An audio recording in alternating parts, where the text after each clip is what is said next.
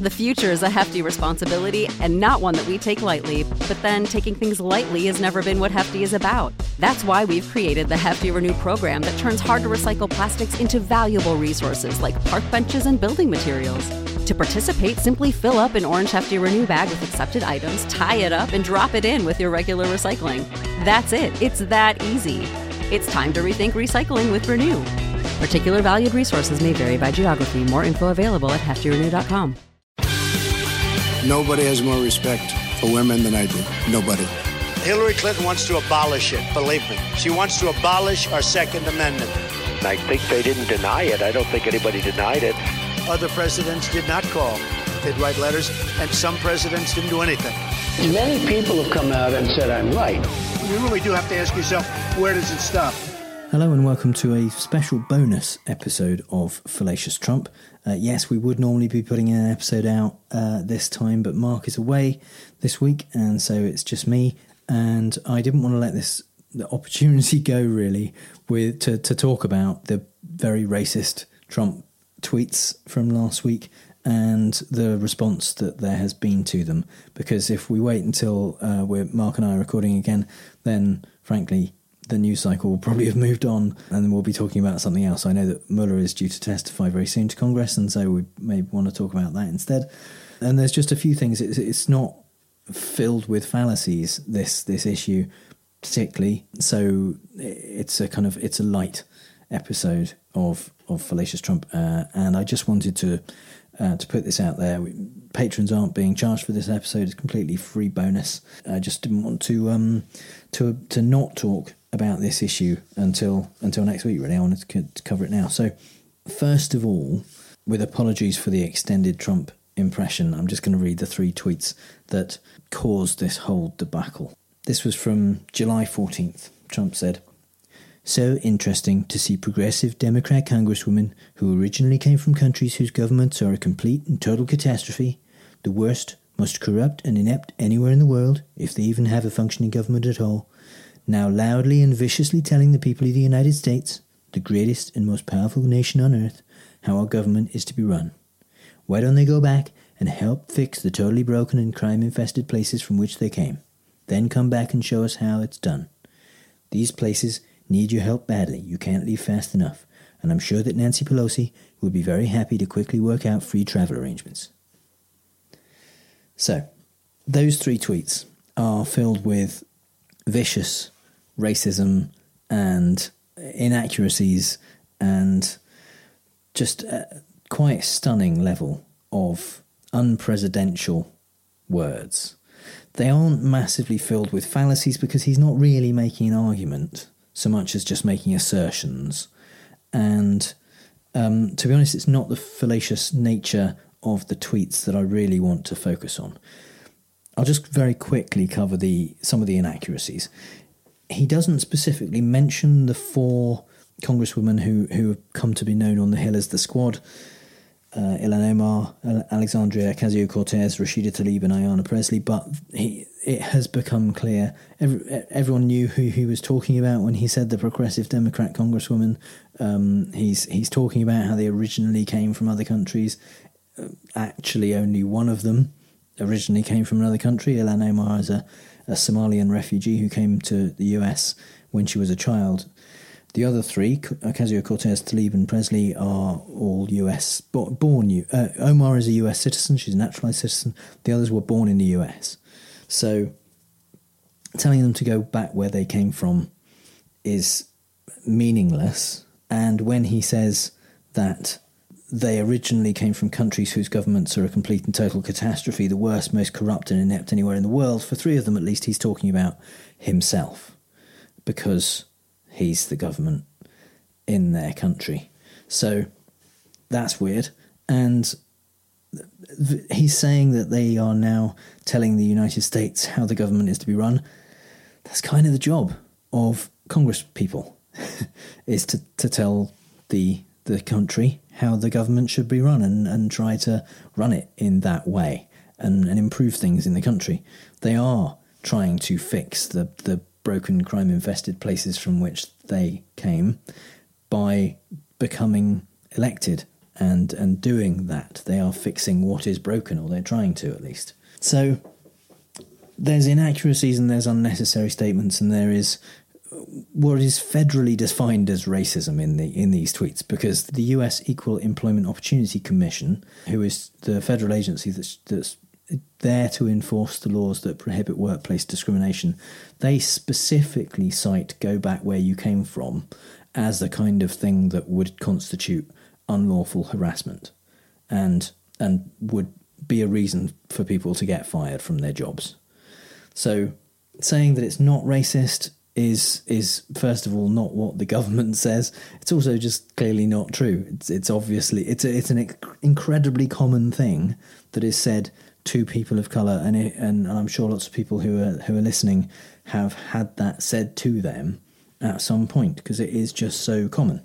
However, as I said, I don't really want to focus on the fallacious elements of the Trump tweets because, um, first of all, this is a little kind of bonus episode. The the less fallacious aspects of that than one I just wanted to look at, which is the response, especially from the media, to his tweets.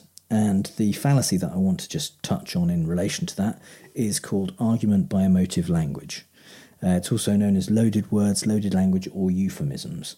And basically, it's usually used to make something seem more distressing or, or emotional than it is, and by, by using specific words. For example, if you describe abortion as murder, then you change the conversation that you're having into a much more emotional one. Uh, but it can be used in the alternative way to make things seem less emotional. For example, by describing racism in a different way, not calling it racism.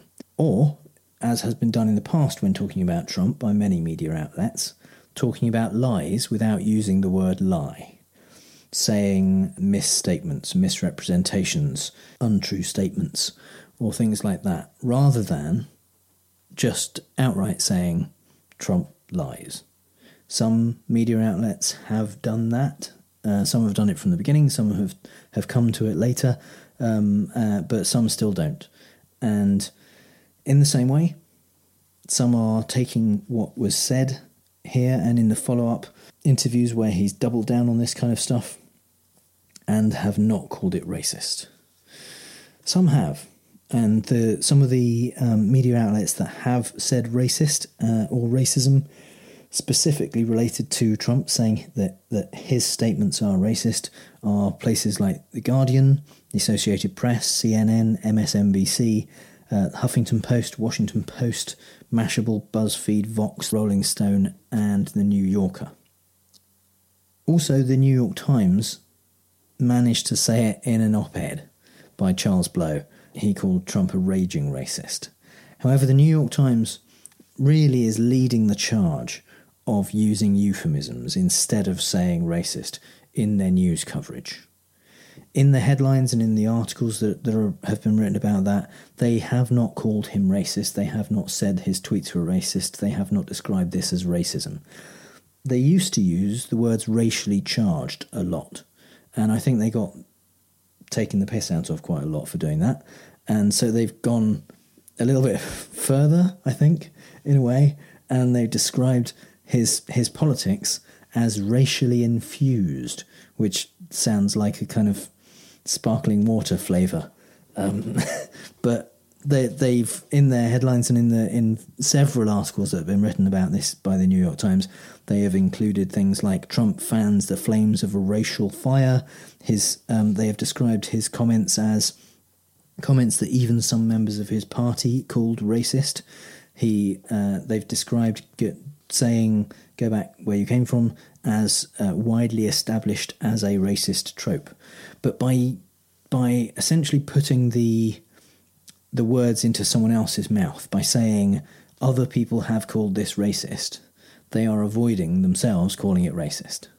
Other outlets have used the the previously very common thing from the New York Times of racially charged. Uh, NPR, CBS, ABC, and the Wall Street Journal have have used racially charged for this description.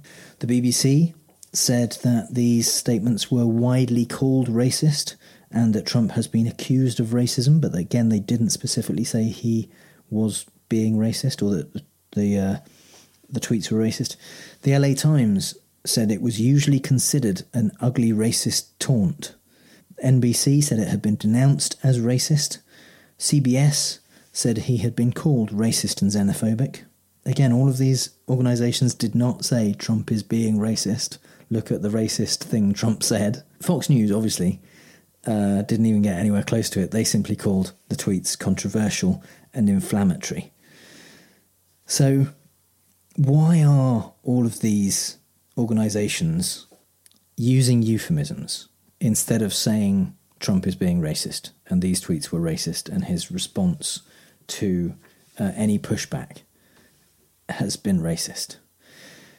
Um, that's a good question. I don't know the answer. I know that there are some decisions that some media organizations make based on the fact that some of their consumers are fans of Trump and they don't want to call him like just like they don't want to call him a liar, they don't want to call him racist, and they will say negative things about him. And in, and in many cases, the Trump supporters will hear those negative things and dismiss them. But I think that a lot of people who believe the same things as Trump and are racist, and certainly are what other people would consider to be racist, don't like to think of themselves as racist, don't like to be called racist. And so, if the media outlets are saying this thing, which you, the reader, thinks the same thing as Trump about, this is racist, they are they are directly insulting their own readers or their listeners. And if they say something like this thing that you, the reader, also believe the same as Trump has, has been called racist, they are separating that out they are not directly calling their readers and their listeners racist. So that may be one of the reasons, at least. And a lot of organisations, as I've said, have not had a problem with that, and they have come out straight away and said it is racist. The Washington Post, incidentally, Marty Baron, the uh, top editor of the Washington Post, actually put out a statement to explain why the, the Post had decided to use the word racist. He said, The Post traditionally has been cautious in the terminology it uses to characterize individual statements, because a news organization's job is to inform its readers as dispassionately as possible. Decisions about the terminology we use are made only after a thorough discussion among senior editors. We had that discussion today about President Trump's use of a long standing slur against African Americans and other minorities. The go back trope is deeply rooted in the history of racism in the United States. Therefore, we have concluded that racist is the proper term to apply to the language he used on Sunday. So, I think that's really good, actually, because not only have they called Trump racist, they've explained why they didn't use a euphemism. And in fact, the Associated Press, uh, in their style guide, they have said you shouldn't use euphemisms for racism where racism is the appropriate term. And, and the AP, they, they did call it racist. NPR, who used racially charged instead, um, Keith Woods wrote a, a blog on NPR's uh, on on their Code Switch blog. He wrote a post which explained in a way why they didn't use racist. He said he doesn't disagree that Trump's statement was racist, but he doesn't think it's appropriate for journalists to say that it's a it's an argument I have a little bit more trouble coming to terms with. He he said that avoiding that kind of language is important to upholding the fragile line that separates the profession of journalism from the rancid institution debasing cesspool that is today's politics.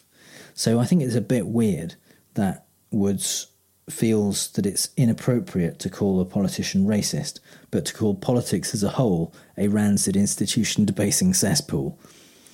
Uh, but there you go. He he didn't want to um, to go as far as to, to say racist. I tell you some people who don't have a problem calling it racist though. As I mentioned, you know, there are there are Trump supporters who don't want to be considered racist or call themselves racist. There's another group of Trump supporters who who don't seem to have a problem with that at all. People like neo Nazis uh, and self confessed white supremacists. Andrew Anglin, who runs the Daily Stormer website, he put up a post on his site that said, Man, President Trump's Twitter account has been pure fire lately. This might be the funniest thing he's ever tweeted. This is the kind of white nationalism we elected him for. He also, in the same post, said So this is not some half assed anti immigrant white nationalism. Trump is literally telling American blacks to go back to Africa. Alt right punchable figurehead Richard Spencer tweeted uh, with a single tweet, Trump was able to win back the sizable deluded portion of the alt right. So he is praising Trump for, for saying this. And Matt Parrott, the former head of the white supremacist Traditionalist Worker Party, he called the president's tweets uh, overtly racist, and uh, as a good thing, not as a, not as a complaint, but that was something that that presumably made him feel greater support for him. So, in a gubernatorial debate in Florida in 2018, Andrew Gillum uh, said about his opponent Ron DeSantis, I'm not saying he's racist, but the racists think he's racist. Well, that, that's the situation here. I am saying Trump is racist, and the racists definitely think he's racist. And at the North Carolina rally that he held this week, where the crowd supposedly spontaneously burst into a chant of send her back, send her back, it's quite scary how many people there are who do agree with him. And he claimed that he was not happy about that chant and that he very quickly started speaking to get them to stop. In fact, you can watch the video, and he stood there listening to them chant for 13 seconds. They got to chant send her back eight times before the chant just died down, and then he started talking again. This, unfortunately, seems like it's his 2020 strategy. And it remains to see how many people in the US are racist enough, whether they consider themselves to be racist or not, to fall for it. That's right. Go home to mommy. Bye. Bye.